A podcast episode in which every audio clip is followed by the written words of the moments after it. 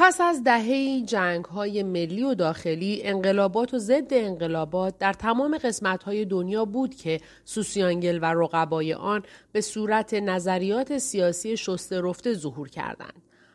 اما نظام های گوناگونی که عموماً توتالیتر نامیده می شدند و در اوایل قرن ظهور کرده بودند آنها را تحت شعا قرار داده بودند و خطوط اصلی دنیا که از هرج و مرج جهانگیر بیرون می آمد از مدتها پیش آشکار بود. به همین سان نوع آدم هایی که دنیا را در اختیار می گرفتن نیز آشکار بود. اشرافیت نوین از دیوان سالاران، دانشمندان، تکنسین ها، سازمان دهندگان سنف بازرگانی، تبلیغاتچی های متخصص، جامعه شناسان، معلمان، روزنامه نگاران و سیاستمداران حرفه‌ای تشکیل می شد.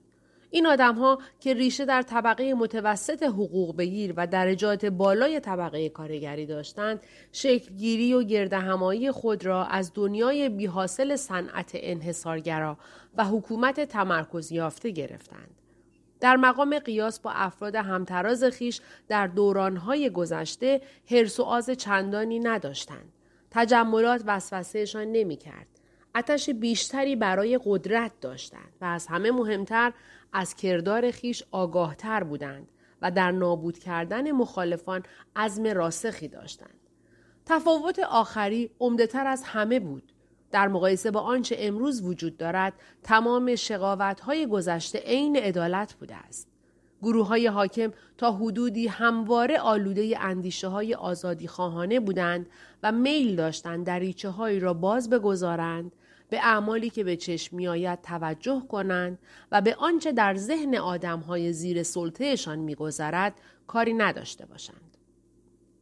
با معیارهای جدید حتی کلیسای کاتولیک قرون وسطا هم تسامح داشته است. پاره از دلایل چنین کاری این بوده که در گذشته هیچ حکومتی قدرت زیر نظر گرفتن مداوم افراد را نداشته است. اما اختراع چاپ قبضه کردن افکار عمومی را ساده تر کرد و فیلم و رادیو این روند را جلوتر بردند. با توسعه تلویزیون و پیشرفت فنی آن که به این دستگاه امکان داد در آن واحد فرستنده و گیرنده باشد فاتحه حریم زندگی خوانده شد هر شهروند یا دست کم هر شهروندی که ارزش پاییدن داشت 24 ساعته تحت مراقبت پلیس و در معرض صدای تبلیغات رسمی قرار می گرفت. دیگر مسیرهای ارتباطی هم بسته بود. امکان تحمیل اطاعت کامل از اراده دولت همچنین یک کاسه شدن عقاید اکنون اولین بار به وجود آمد. پس از دوران انقلابی دهه های پنجاه و شست جامعه دوباره به سه قشر بالا و متوسط و پایین تقسیم شد. اما طبقه بالای نوین به خاطر اسلاف خیش از روی غریزه عمل نکرد. می‌دانست که برای حفظ و حراست پایگاه خیش چه چیزی مورد نیاز است. از مدتها پیش مشخص شده بود که تنها بنیاد مطمئن برای حکومت اولیگارشی جمعگرایی است. از ثروت و امتیاز هنگامی که تو امان در اختیار گرفته شود به ساده ترین وجه دفاع به عمل می آید. به اصطلاح لغو مالکیت خصوصی که در سالهای میانی قرن بیستم پیش آمد معنایش در واقع تمرکز مالکیت در دست افرادی معدودتر از پیش بود. اما با این تفاوت که مالکان جدید به جای توده ای از افراد یک قشر بودند. به لحاظ فردی هیچ یک از اعضای حزب مالک چیزی جز متعلقات حقیر شخصی نیستند. به لحاظ جمعی حزب مالک همه چیز در اقیانوسیه است. چرا که اختیاردار همه چیز است و تولیدات را هر جور که مقتضی بداند مصرف می کند. در سالهای پس از انقلاب حزب توانست تقریبا بی هیچ مخالفتی به این پایگاه رهبری برسد زیرا کل روند به صورت عملی جمعی عرضه شده بود. همواره فرض بر این بود که اگر از طبقه سرمایهدار سلب مالکیت شود سوسیالیسم به ضرورت از پی آن میآید و از طبقه سرمایهدار بیچون و چرا سلب مالکیت شده بود همه چیز از کارخانه گرفته تا معدن و زمین و خانه و حمل و نقل از آنها گرفته شده بود و از آنجایی که این چیزها دیگر ملک خصوصی نبودند نتیجه این شد که اموال عمومی گردند. سوسیانگل که از شجره نهزت سوسیالیستی پیشین رویده و فرهنگ اصطلاحات آن را به ارث برده بود در واقع به اجرای ماده اصلی برنامه سوسیالیستی همت گماشته است. با این نتیجه پیش بینی شده و از قبل منظور گشته که نابرابری اقتصادی امری دائمی شده است. اما مسائل دائمی ساختن جامعه طبقاتی بیخدارتر از این است. قشر حاکم را به چهار راه می توان از قدرت ساقط کرد یا مقهور قدرت خارجی می شود یا بیکفایتی در امر حکومت توده ها را به اسیان برمیانگیزد یا اجازه ظهور به طبقه متوسطی نیرومند و ناراضی می دهد یا اعتماد به نفس و میل به حکومت کردن را از دست می دهد. این علتها تک تک عمل نمی کنند و بر حسب قاعده تا حدودی هر چهار علت رخ می نمایند. گروه حاکمه ای که در برابر آنها خود را روین تن کند برای همیشه در قدرت باقی می ماند. در نهایت عامل تعیین کننده گرایش ذهنی خود قشر حاکم است. در نیمه دوم قرن حاضر اولین خطر در واقع ناپدید شده بود. هر یک از قدرتی که اکنون دنیا را بین خود تقسیم کردهاند به واقع تسخیر ناشدنی و تنها از راه تغییرات آهسته جمعیت شناسانه در حیطه تسخیر در میآیند. و هر حکومتی برخوردار از قدرت‌های وسیع می‌تواند به آسانی آن را دفع کند. خطر دوم نیز تنها یک خطر نظری است. توده ها هیچگاه به اراده خیش اسیان نمی کنند و تنها به دلیل استضعاف هم اسیان نمی کنند. در حقیقت مادام که معیارهای مقایسه پیش رویشان گذاشته نشود هیچگاه به استضعاف خویش پی نمی‌برند. بحرانهای اقتصادی پی در پی در دورانهای گذشته کلا غیر ضروری بودند و اکنون امکان وقوع به آنها داده نمی شود. اما آشوبهای دیگری با همان وسعت امکان وقوع می یابند. بر این آشوبها هیچ گونه نتیجه سیاسی مرتبط نیست چرا که راهی برای به زبان آوردن نارضایتی در میانه نیست.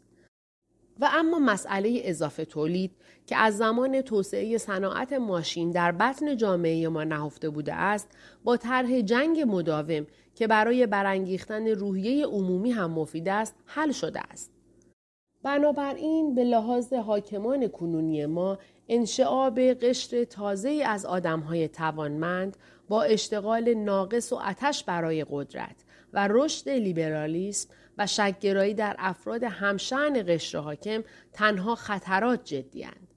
یعنی اینکه مسئله یک مسئله آموزشی است. مسئله غالب ریزی بیوقفه آگاهی قشر راهبر است و قشر بزرگتر مدیریت که یک درجه پایین تر از قشر راهبر قرار دارند. آگاهی توده ها تنها بایستی به راهی منفی تحت تأثیر قرار داده شود. با این پیشینه می توان به ساخت کلی جامعه اقیانوسی پی برد. ناظر کبیر در رأس هرم می آید. ناظر کبیر منزه و قدر قدرت است. هر گونه توفیق و دستاورد و پیروزی و اکتشافات علمی مجموعه معرفت و عقل و سعادت و فضیلت مستقیما از رهبری و الهام او صادر می شود. هرگز کسی ناظر کبیر را ندیده است. چهره است بر دیوارها و صدایی در تلسکرین. به زرس قاطع می توان گفت که زنده جاوید است و میلاد او متیقن نیست. ناظر کبیر نقابی است که بدان وسیله حزب خود را در معرض تماشای جهانیان قرار می دهد. عملکرد او این است که به صورت قلب عشق و نفرت و احترام درآید. حزب مرکزی پایین تر از ناظر کبیر قرار دارد. تعداد آن محدود است به 6 میلیون یا چیزی کمتر از دو درصد جمعیت اقیانوسیه. بعد از حزب مرکزی حزب معمولی می آید. اگر حزب مرکزی را مغز متفکر حکومت بدانیم حزب معمولی درست شبیه دستهای حکومت است. پایین تر از این توده های سمونبک می آید که معمولا آنها را رنجبران می نامیم. تعداد آنها شاید 85 درصد جمعیت اقیانوسیه باشد. به لحاظ طبقه بندی پیشین ما رنجبران طبقه پایینند. زیرا جمعیت برده سرزمین های استوایی که دست به دست فاتحان می گردد جزء دائمی یا ضروری ساخت جامعه نیستند. در اصل عضویت در این سه گروه موروسی نیست. کودک والدین متعلق به حزب مرکزی به دنیا که می آید به لحاظ نظری عضو حزب مرکزی نیست. ورود به هر یک از شاخه های حزب از طریق امتحان که در سن 16 سالگی گرفته می شود صورت می گیرد. تبعیض نژادی هم در میان نیست. تفوق یک استان بر استان دیگر نیز هم. یهودیان، سیاه پوستان، سرخ پوستان در بالاترین درجات حزبی یافت می شوند و مدیران هر ناحیه همیشه از ساکنان آن انتخاب می شوند. در هیچ قسمت از اقیانوسیه ساکنان آن این احساس را ندارند که مستعمره هستند و از پایتختی دوردست بر آنها حکم روایی می شود. اقیانوسیه پایتختی ندارد و رئیس تشریفاتی آن کسی است که مکان او معلوم نیست. سوای این امر که زبان مشترک انگلیسی و زبان رسمی زبان جدید است در اقیانوسیه هیچ چیز تمرکز یافته نیست حاکمان را به جای پیوند خونی وابستگی به آموزه های مشترک به هم پیوند داده است حقیقت امر این که جامعه ما سخت طبقه بندی شده است و اساس این طبقه بندی در نگاه اول موروسی می نماید. آن حرکات پس و پیشی در میان اقشار مختلف که در دوران سرمایه داری و حتی در دورانهای پیش از صنعتی شدن پیش می آمد بسیار کم شده است.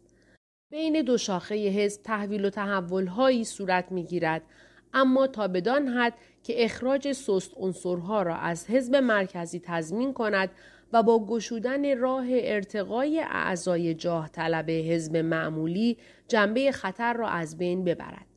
در عمل رنجبران اجازه ورود به حزب را ندارند. با استعدادترینشان را که ممکن است هسته ایجاد نارضایتی گردد پلیس اندیشه شناسایی می کند و از سر راه بر می دارد.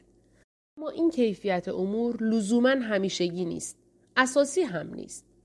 حزب طبقه به مفهوم قدیمی آن نیست و چون چنین هدف آن عبارت از انتقال قدرت به فرزندان خود نیست اگر هم راهی برای نگه داشتن تواناترین آدمها در رأس نباشد نسل جدیدی از قشر رنجبران استخدام می کند. در سالهای بحرانی موروسی نبودن خط حزب در خونسا کردن مخالفان نقش عمده ای داشت. سوسیالیست قدیمی تر که برای مبارزه با امتیاز طبقاتی آموزش دیده بود تصور می کرد که آنچه موروسی نباشد پایدار نمی ماند. او متوجه نبود که دوام حکومت اولیگارشی به ضرورت دوام جسمانی نیست. روی این مسئله هم تأمل نکرد که اشرافیت های موروسی هموار کوتاه عمر بودند و سازمان های انتخابی نظیر کلیسای کاتولیک گاهی صدها یا هزارها سال دوام آوردند. جوهر اولیگارشی به جای وراست پدر به پسر تداوم نوعی جهانبینی و شیوه زندگی است که مردگان به زندگان تحمیل می کنند. قشر حاکم مادام که بتواند جانشینان خود را نامزد کند قشر حاکم است. حزب کاری به بقای خون خود ندارد بلکه در بند بقای خیش است. مهم نیست که چه کسی اعمال قدرت می کند. البته به شرط آنکه ساخت طبقاتی همواره دست نخورده بر جای بماند. هرچه باور و عادت و سلیقه و عاطفه و گرایش ذهنی هست و شاخص زمان ماست به این سبب طرح شدند که در واقع پاسدار رازورانگی حزب باشند از درک ماهیت واقعی اجتماع امروز جلوگیری به عمل آورند. اسیان جسمانی یا هر گونه نهزت مقدماتی در جهت اوسیان در حال حاضر امکان پذیر نیست. امکان تهدیدی از جانب رنجبران وجود ندارد. به حال خودشان که رها شوند از نسلی به نسلی و از قرنی به قرنی به کار زادوزه و مردن ادامه می دهند و علاوه بر نداشتن انگیزه برای اوسیان از فهم این نکته هم عاجزند که دنیا می تواند چیزی جز این باشد. در صورتی می توانند خطرناک باشند که پیشرفت فن صنعت لزوم تحصیلات بالاتر آنها را ایجاب کند. اما چون رقابت نظامی و تجاری دیگر مهم نیست، سطح آموزش همگانی در حال نزول است. اینکه توده ها چه عقایدی دارند یا ندارند با بیاعتنایی تلقی می شود. می توان آنان را از آزادی عقلی برخوردار کرد. چرا که عقلی در سر ندارند. از سوی دیگر حتی کوچکترین انحراف عقیدتی عضو حزب در مورد موضوعی هر چند بی اهمیت قابل اغماز نیست. عضو حزب از میلاد تا مرگ زیر نظر پلیس اندیشه زندگی می کند. حتی وقتی هم تنهاست می تواند از این امر مطمئن باشد. هر جا که باشد خواب یا بیدار در حال کار یا استراحت در حمام یا در رخت خواب می توانند بدون هشدار جاسوسیش را بکنند بی آنکه خودش بویی برد هیچ یک از اعمال او مهر بیاعتنایی نمی‌خورد دوستیهایش استراحتهایش رفتار او نسبت به زن و فرزندانش حالت چهرهش به هنگام تنهایی کلماتی که در خواب به زبان می آورد حتی حرکات نظرگیر اندامش زیر ذربین جاسوسی قرار می گیرد. علاوه بر تخلف واقعی هر گونه مردم گریزی ولو به اندازه سر سوزن هر گونه تغییر عادت هر گونه شیوه رفتار عصبی که نشان از جدال درونی داشته باشد از ذربین دستگاه جاسوسی پنهان نمیماند از هیچ سوی آزادی انتخاب ندارد از سوی دیگر کردار او به دست قانون یا هر گونه آینامه رفتاری مدون تنظیم نمی شود. در اقیانوسی قانونی در کار نیست. اندیشه ها و کردارهایی که در صورت کشف مجازات مرگ از پی دارند رسما قدقن نیستند. و پاکسازی ها و بازداشت ها و شکنجه ها و به زندان انداختن ها و تبخیر کردن های بیپایان به جای اینکه مجازات جرم های مرتکب نشده باشند شیوه هایی که با اعمال آنها افرادی که شاید در آینده مرتکب جرمی گردند معدوم شوند. از عضو حزب خواسته می شود که نه تنها عقاید درست بلکه قرایز درستی داشته باشند.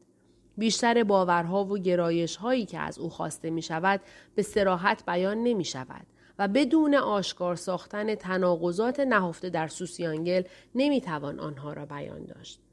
اگر او آدمی فطرتا همرنگ باشد در تمام اوضاع و احوال بدون اندیشیدن خواهد دانست که باور درست یا عاطفه مطلوب کدام است اما در هر صورت آموزش ذهنی پرطول و تفصیل که بار آن را در طفولیت به دوش می کشد و حول واجه های زبان جدید، توقف جرم، سیاه سفید و دوگان باوری می چرخد، او را از جرفندیشیدن راجع به هر موضوع نارضا و ناتوان می کند.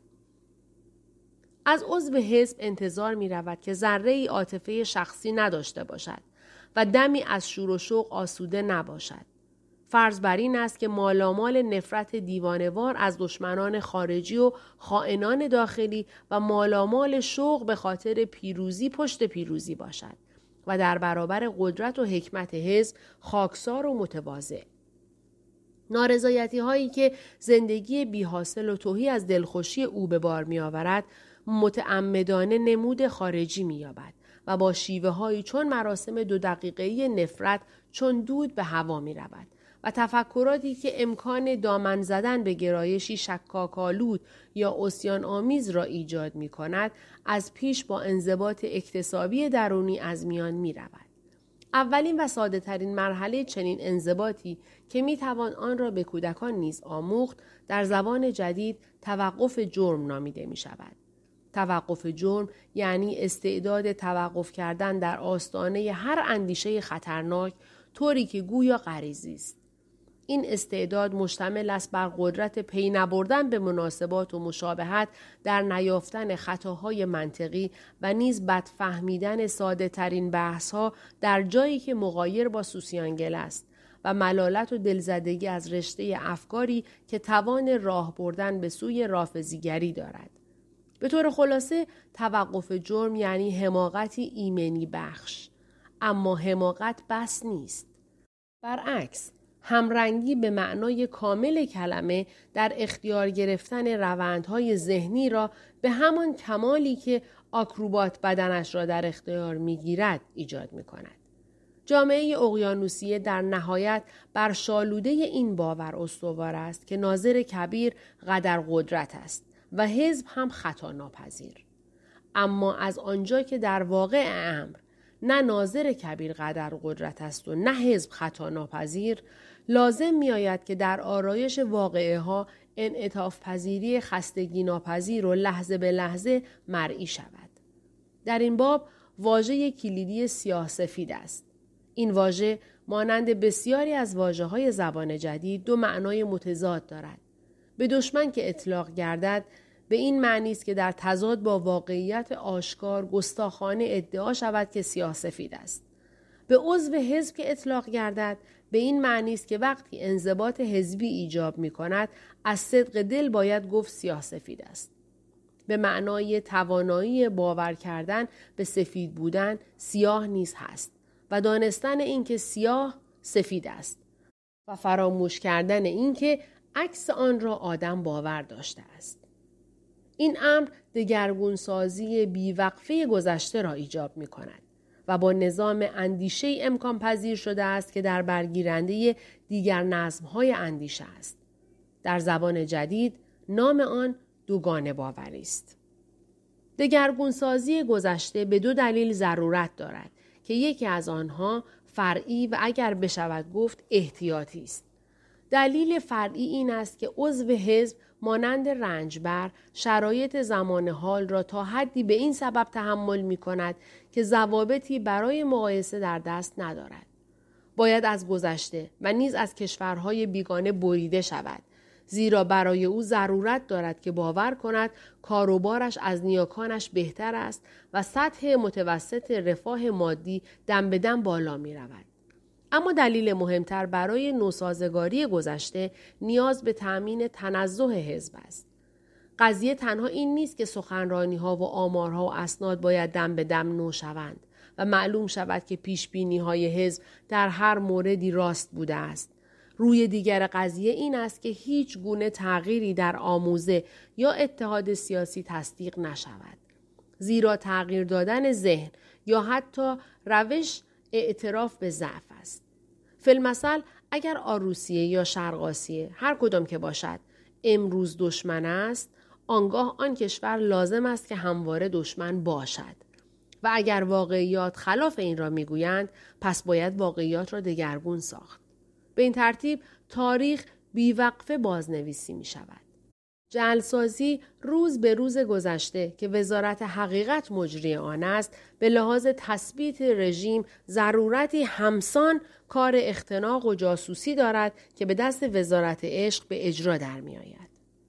تغییر پذیری گذشته اصل مسلم سوسیانگل است. استدلال بر این است که رویدادهای گذشته وجود عینی ندارند. بلکه تنها در اسناد مکتوب و حافظه انسانها ماندگارند. گذشته چیزی است که اسناد و حافظه ها بر آن گواهی می دهند و از آنجا که حزب بر اسناد و نیز ذهن اعضا تسلط کامل دارد نتیجه این می شود که گذشته همان است که حزب به اراده خیش آن را می سازد.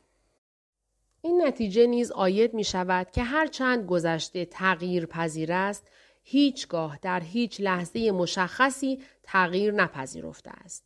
زیرا هنگامی که به شکل مورد نیاز بازآفرینی شده باشد آنگاه این شکل جدید گذشته است و گذشته ای دیگر نمی توانسته است وجود داشته باشد. حتی وقتی که همان رویداد به دلیل مسون ماندن از بازشناسی در عرض سال می بایست چندین بار دستخوش تغییر گردد. همچنان که اغلب پیش می آید این امر به اعتبار خود باقی است.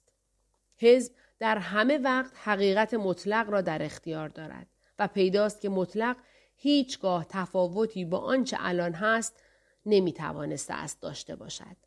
در اختیار گرفتن گذشته بیش از هر چیز بستگی به آموزش حافظه دارد. حصول اطمینان از اینکه تمام اسناد مکتوب با همرنگی حال همخانه است صرفا یک عمل فنی است. به یاد آوردن این امر که رویدادها در هیئتی مطلوب روی دادهاند نیز ضرورت دارد و اگر ترتیب دوباره یادها یا تحریف اسناد مکتوب ضرورت دارد پس فراموش کردن کردارها نیز ضرورت دارد حقه انجام این کار را مانند دیگر شیوه های ذهنی می توان آموخت اکثریت اعضای حزب و مسلما آدم های هوشیار و همچنین همرنگ ها آن را می آموزند. در زبان عتیق با سراحت کامل به آن مهار واقعیت می گویند. در زبان جدید آن را دوگانه باوری می نامند. هرچند دوگانه باوری خیلی چیزهای دیگر را هم شامل می شود. دوگانه باوری یعنی قدرت نگه داشتن دو باور متناقض در ذهن در آن واحد و پذیرفتن هر دوی آنها. انتلکتوئل حزب می داند که یادهایش در کدام جهت باید دگرگونه شود. بنابراین می داند که دارد به واقعیت حقه می زند. اما با تمرین دوگانه باوری خود را اقنا می کند که واقعیت نقض نشده است. این روند باید آگاهانه باشد و الا با دقت کافی انجام نمی گیرد. باید ناآگاهانه هم باشد و الا احساس جعل واقعیت و بنابراین گناه با خود به همراه می آورد. دوگانه باوری در بطن سوسیانگل نهفته است چون کار اصلی حزب این است که ضمن حفظ صلابت هدف که با صداقت کامل صورت می‌گیرد از فریبی آگاهانه بهره جوید. گفتن دروغ از روی عمد و در همان حال از سر اخلاص به آن باور داشتن به فراموشی سپردن هر واقعی که دست و پاگیر شده است و آنگاه در صورت نیاز بیرون کشیدن آن از وادی نسیان انکار کردن وجود واقعیت عینی و در همه احوال به حساب آوردن واقعیت انکار شده اینها همه ضرورت کامل دارد. حتی در بکار بردن واژه دوگان باوری تمرین دوگان باوری لازم است. چرا که استعمال این واژه سبب می شود که آدم به تحریف واقعیت اذعان کند و با عمل تازه دوگان باوری این شناخت زدوده می شود.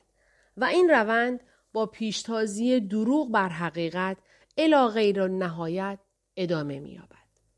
نهایت اینکه به وسیله دوگانه باوری حزب توانسته است جلو سیر تاریخ را بگیرد و تا آنجا که می‌دانیم چه بسا هزاران سال دیگر نیز چنین کند. تمام اولیگارشی های گذشته به سبب درشت خویی و یا نرم خویی از سریر قدرت پایین افتادند یا ابله و متکبر شدند. نتوانستند خود را با شرایط متغیر وفق دهند و سرنگون شدند یا آزادیخواه و بزدل گردیدند و زمانی که باید به زور متوسل می شدند تن به سازش دادند و باز هم سرنگون شدند و یعنی اینکه به راهی آگاهانه یا ناآگاهانه سقوط کردند. توفیق حزب در این است که یک نظام فکری به وجود آورده که هر دوی این شرایط در آن واحد می تواند در آن موجود باشد. با هیچ پایبست فکری دیگری تسلط حزب پایدار نمیماند. اگر کسی در بند حکومت کردن است و خواهان دوام آن باید بتواند مفهوم واقعیت را جابجا کند. زیرا راز حکم روایی در تلفیق اعتقاد به لغزش ناپذیری با قدرت عبرتگیری از اشتباهات گذشته نهفته است. لازم به تذکر نیست که باریک بین ترین کارورزان دوگان باوری ابدا کنندگان آنند و می‌دانند که دوگان باوری نظام وسیع فریب ذهنی است. در جامعه ما آنان که بهترین شناخت را از واقع ها دارند بیش از دیگران از دیدن دنیا آنچنان که هست از مرحله پرتند. به طور کلی فهم که بیشتر باشد فریب بیشتر است. هوش که زیادتر باشد سلامت عقل کمتر است. مثال روشن این واقعیت است که جنون جنگ با بالا رفتن مقام اجتماعی فرد افزایش بیشتری می‌یابد. آنان که نسبت به جنگ دید معقولتری دارند ساکنان سرزمین های مورد نزاعند.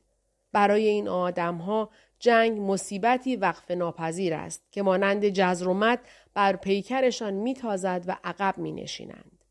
برد و باخت طرفین درگیر برای آنان کوچکترین تفاوتی ندارد. می‌دانند که تحویل و تحول در امر حکومت به این معنی است که چون گذشته برای اربابان تازه‌ای که رفتارشان نسخه بدل رفتار اربابان قدیم است به کار خواهند پرداخت.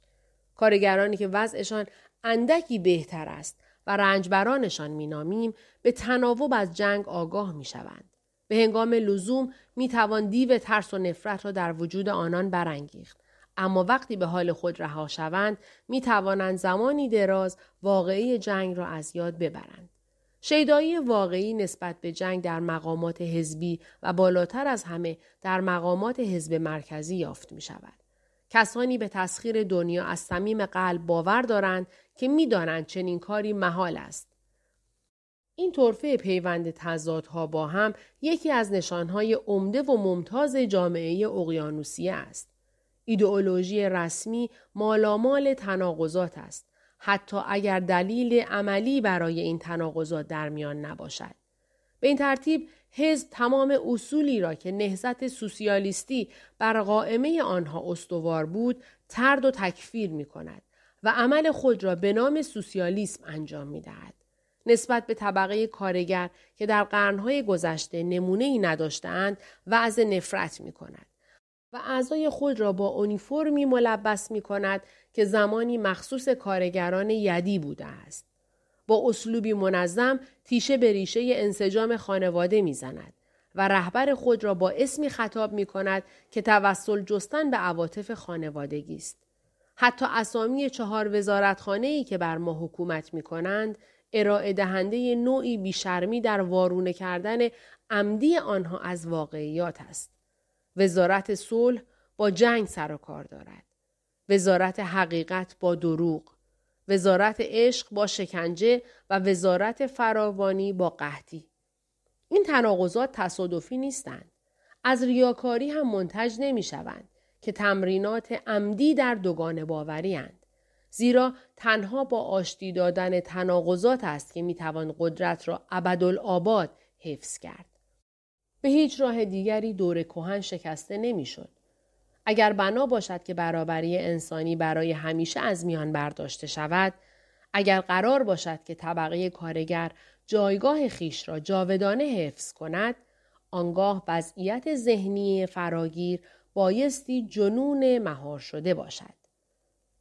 اما یک سوال در میان است که تا این لحظه نادیدهش گرفته ایم. سوال این است چرا باید برابری انسانی از میان برداشته شود؟ و به فرض اینکه شیوه فنی این روند به درستی تشریح شده باشد انگیزه این تلاش عظیم و دقیق طراحی شده برای متوقف کردن تاریخ در لحظه ای مشخص از زمان چیست؟ اینجا به سر اصلی می رسیم. چنان که دیده ایم رازورانگی حزب و بالاتر از همه حزب مرکزی متکی بر دوگانه باوری است. اما انگیزه اصلی یعنی غریزه رسته از پرسش که اولین بار به قبضه قدرت منتهی شد و دوگانه باوری و پلیس اندیشه و جنگ دائم و دیگر دستک دنبک های ضروری را بعدها به وجود آورد در لایه عمیقتر از این امر نهفته است. این انگیزه در واقع شامل همان گونه که آدم از صدایی تازه با خبر می شود وینستون متوجه سکوت شد. به نظرش رسید که جولیا مدتی ساکت و سامت بوده است. از کمر به بالا لخت به پهلو دراز کشیده دستش را بالش زیر سر کرده و طره از گیسوی سیاه او روی چشمانش افتاده بود. سینهش آهسته و منظم بالا و پایین می‌رفت. جولیا؟ جوابی نیامد. جولیا بیداری؟ جوابی نیامد. خواب بود. وینستون کتاب را بست. به دقت آن را روی زمین نهاد. دراز کشید و رو تختی را بر روی خودش و جولیا کشید. با خود اندیشید که سر قایی را هنوز یاد نگرفته است. می‌فهمید چگونه، نمی‌فهمید چرا. فصل اول مانند فصل سوم چیزی بیش از دانسته هایش به او نگفته بود. صرفا شناختی را که او در اختیار داشت نظام پردازی کرده بود. اما پس از خواندن آن بهتر از پیش می‌دانست که دیوانه نیست. در اقلیت بودن حتی اقلیت یک نفره مایه دیوانگی نیست. حقیقت در میانه بود. غیر حقیقت هم. و اگر کسی یک تنه به ریسمان حقیقت چنگ می‌زد دیوانه نبود. شعاع زردی از آفتاب رو به افول از پنجره به درون تراوید و روی بالش افتاد. وینستون چشمانش را بست. شعاع آفتاب بر صورتش و تماس بدن نرم دخترک بر بدنش احساس نیرومند، خواباور و اعتماد بخش به او داد. در امن و امان بود و همه چیز بر وفق مراد. با زمزمه این گفته که سلامت عقل آماری نیست و با داشتن این احساس که حکمتی ژرف در این گفته نهفته است؟ به خواب